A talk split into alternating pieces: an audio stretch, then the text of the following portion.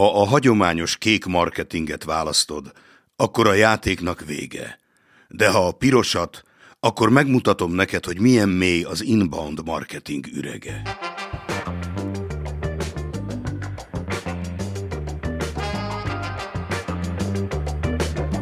Ez a Senpai az Inbound Marketingről című podcast, ahol házigazdánk Damjanovics Nebojsa brutális őszinteséggel ad gyakorlatias tanácsokat arról, hogyan lesz a marketingnek köszönhetően több webon.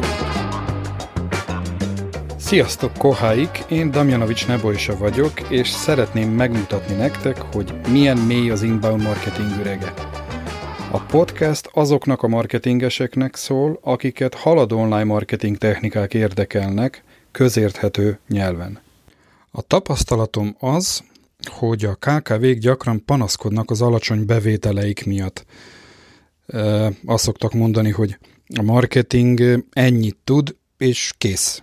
Tehát nem tud többet. Vagy azt mondják, mi mindent megtettünk, de nem lehet erősebb számokat produkálni vagy azt mondják, hogy van minden marketing csatornára valamilyen megoldásunk, és ez a plafon, amit ki tudunk hozni. Vagy azt mondják, hogy X vagy Y marketing csatorna nem jó, mert csak ennyit produkál, ugye szerintük. Vagy nem tudjuk, hogy hogyan működik a marketing, és nem tudjuk, hogy hozhat-e többet, vagy nem. Ez ugye eléggé őszinte válasz, de Ilyen is hasonló ö, okokat szoktak a KKV-k mondani az alacsony bevételek miatt. A mai epizód arról fog szólni, hogyan is tudunk maximalizálni a bevételeket, de nézzünk elsősorban, hogy mit is jelent ez tulajdonképpen. Arról van szó, hogy a marketingben ezt kétféleképpen tudunk megoldani, tehát a, a bevételek maximalizálását marketinggel. Az első megoldás az, amikor a marketing eladja a terméket vagy a szolgáltatást, ez leginkább ugye e-business, tehát webshopok és hasonló, ahol szinte százszázalékos az, hogy amit csinálunk marketing tevékenységgel, az fog hozni további bevételeket. Persze itt is lehet növekedésről beszélni, ami a marketingen túl van, ez pedig az értékesítés egy-egy kategóriánál, stb. Most nem mennék bele ebbe az irányba. Tehát csak annyit érdemes megjegyezni, hogy ha online vállalkozásról beszélünk, ami értékesít online, általában ugye webshop, akkor itt szinte 100% a marketing az, ami tud a bevételeket növelni. A másik megoldás az, amikor marketing támogatja az sales az értékesítést, és nem adja közvetlenül el. Ebben az esetben ugye lead managementről beszélünk, ahol a marketingnek további lídeket, minőségi lídeket, érdeklődőket kell hoznia az értékesítésnek, hogy a dolog működjön, és a bevételek növekedjenek. Tehát mind a két esetben bevételek maximalizálásról beszélünk. Nézzük meg, hogy ha megvizsgálunk a KKV marketingjét, akkor mivel találkozunk. És lehet, hogy valamelyikre fogsz felismerni, azaz magadat fogsz felismerni valamelyik pontban. Egy, az ügyvezető csinálja minden marketing tevékenységet. Itt eh, talán arról van szó, hogy eh, a cég még fiatal, és az első időszakban, akár néhány év, az ügyvezető fogja csinálni mindent. Vagy eh, marketing hátterű a, az ügyvezető, tehát dolgozott marketingesként, és létrehozott egy céget, egy startupot, és természetesen, hogy az elején nem fog másokat megbízni, hanem saját erejéből csinálja, amit lehet csinálni. És van egy harmadik al megoldás, amikor az ügyvezető csinálja mindent, ami a marketinget illeti, az pedig az, amikor működik már a cég több éve, és vannak egyéb pozíciók cégen belül, leginkább értékesítési pozíciók, és persze más, de marketing nincs, hanem ez valamilyen szinten maradt az ügyvezetőnél, és ő foglalkozik vele. Tehát beszélünk arról, hogy ha KKV-k marketingjét vizsgálunk, akkor mivel szoktunk találkozni, és hát az első dolog az, hogy az ügyvezető csinál mindent. A második megoldás az, hogy titkárnő vagy családtag foglalkozik marketinggel, de itt is erősen mondjuk az ügyvezető irányítja azt, hogy mi történjen, vagy mi ne történjen. A harmadik megoldás az, amikor már van egy marketinges, aki csinál mindenféle marketing tevékenységet. Ez lehet persze alkalmazott, de lehet külsős is. Tehát megbízta a cég valakit, és az külsősként elvégzi minden marketing feladatot.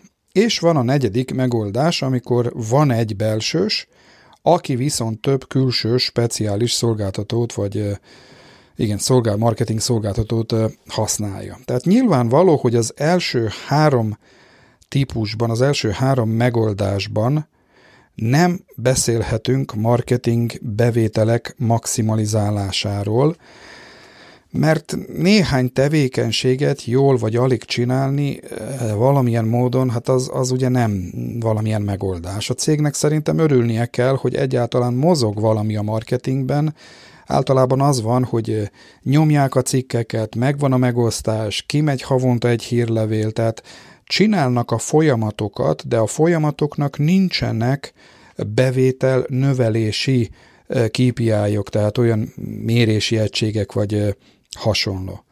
Tehát ebben az esetben nem beszélhetünk bevételek maximalizálásáról. Egy marketinges házon belül ritkán hoz maximumot, de találkoztam már, voltak a, a, az ügyfeleim közt olyan cégek, kis cégek, ahol egy marketinges az megcsinált néhány csatornán keresztül a bevétel maximalizálást, és itt tényleg nem lehetett többet produkálni.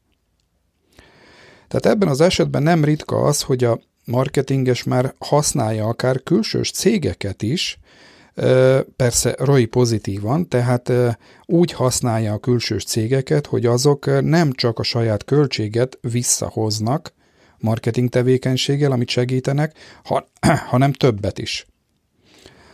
Tehát itt általában ugye megtörtént, ilyen típusú cégeknél megtörtént egy-egy csatornának a a bevétel maximalizálása, vagy kihasználása, és esetleg más csatornákon lehet dolgozni. A cél mindenképpen az, hogy minden marketing csatornát, ami bevétel hoz, fel kell hozni, hogy maximálisan teljesítsen, ugye, azaz a bevételek is megtérüljenek. Itt beszélünk talán kettő-három esetleg 4-5 marketing csatornáról, hogyha megnézed a Google Analytics-et, és mondjuk online történik az értékesítés, akkor lehet látni, hogy maximum 4-5 marketing csatornáról beszélünk, ahol öm, történik az értékesítés, és amit lehet maximalizálni.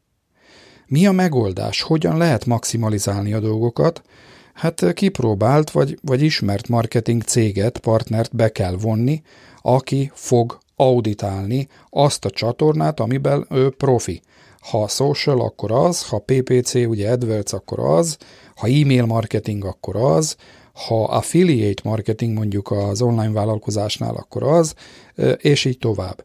Tehát be kell vonni azt a speciális céget, kérdez körbe, nézd meg, kik azok, akik a topon vannak, akik leginkább forognak, engedj nekik betekintést a saját csatornáidba, tehát ad, add meg a hozzáféréseket, de vagy legyen valami szerződést, vagy legalább titoktartási, amit aláírnak, és innentől kezdve ők meg fogják mondani, hogy van-e lehetőség növekedésre, ami egy-egy csatornát illeti, és ezt hogyan lehet megoldani.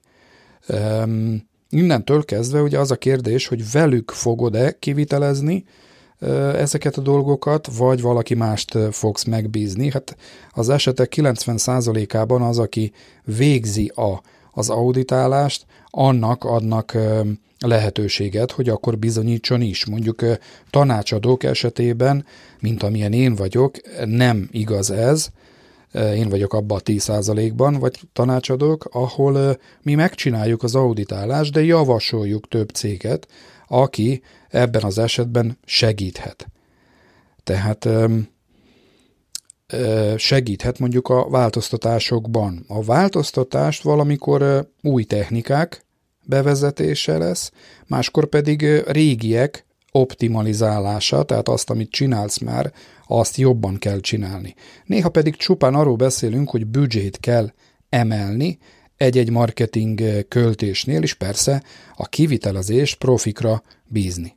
Csak akkor tudunk tervezni a cég növekedését, ha tisztába vagyunk azzal, mit hozhat a marketing igazából. Ez volt minden a mai epizódban. A következő találkozásig tanuljatok a marketinget távoktatásban, automatizáljatok, amit csak lehetséges, és az eredmények nem fognak elmaradni. Ha tetszett a podcast, akkor iratkozzatok fel a senpai.hu-na hírlevére, illetve iTunes-ban vagy a Google Play-ben a podcastre. Minden kérdésetekre is szívesen válaszolok. Sziasztok!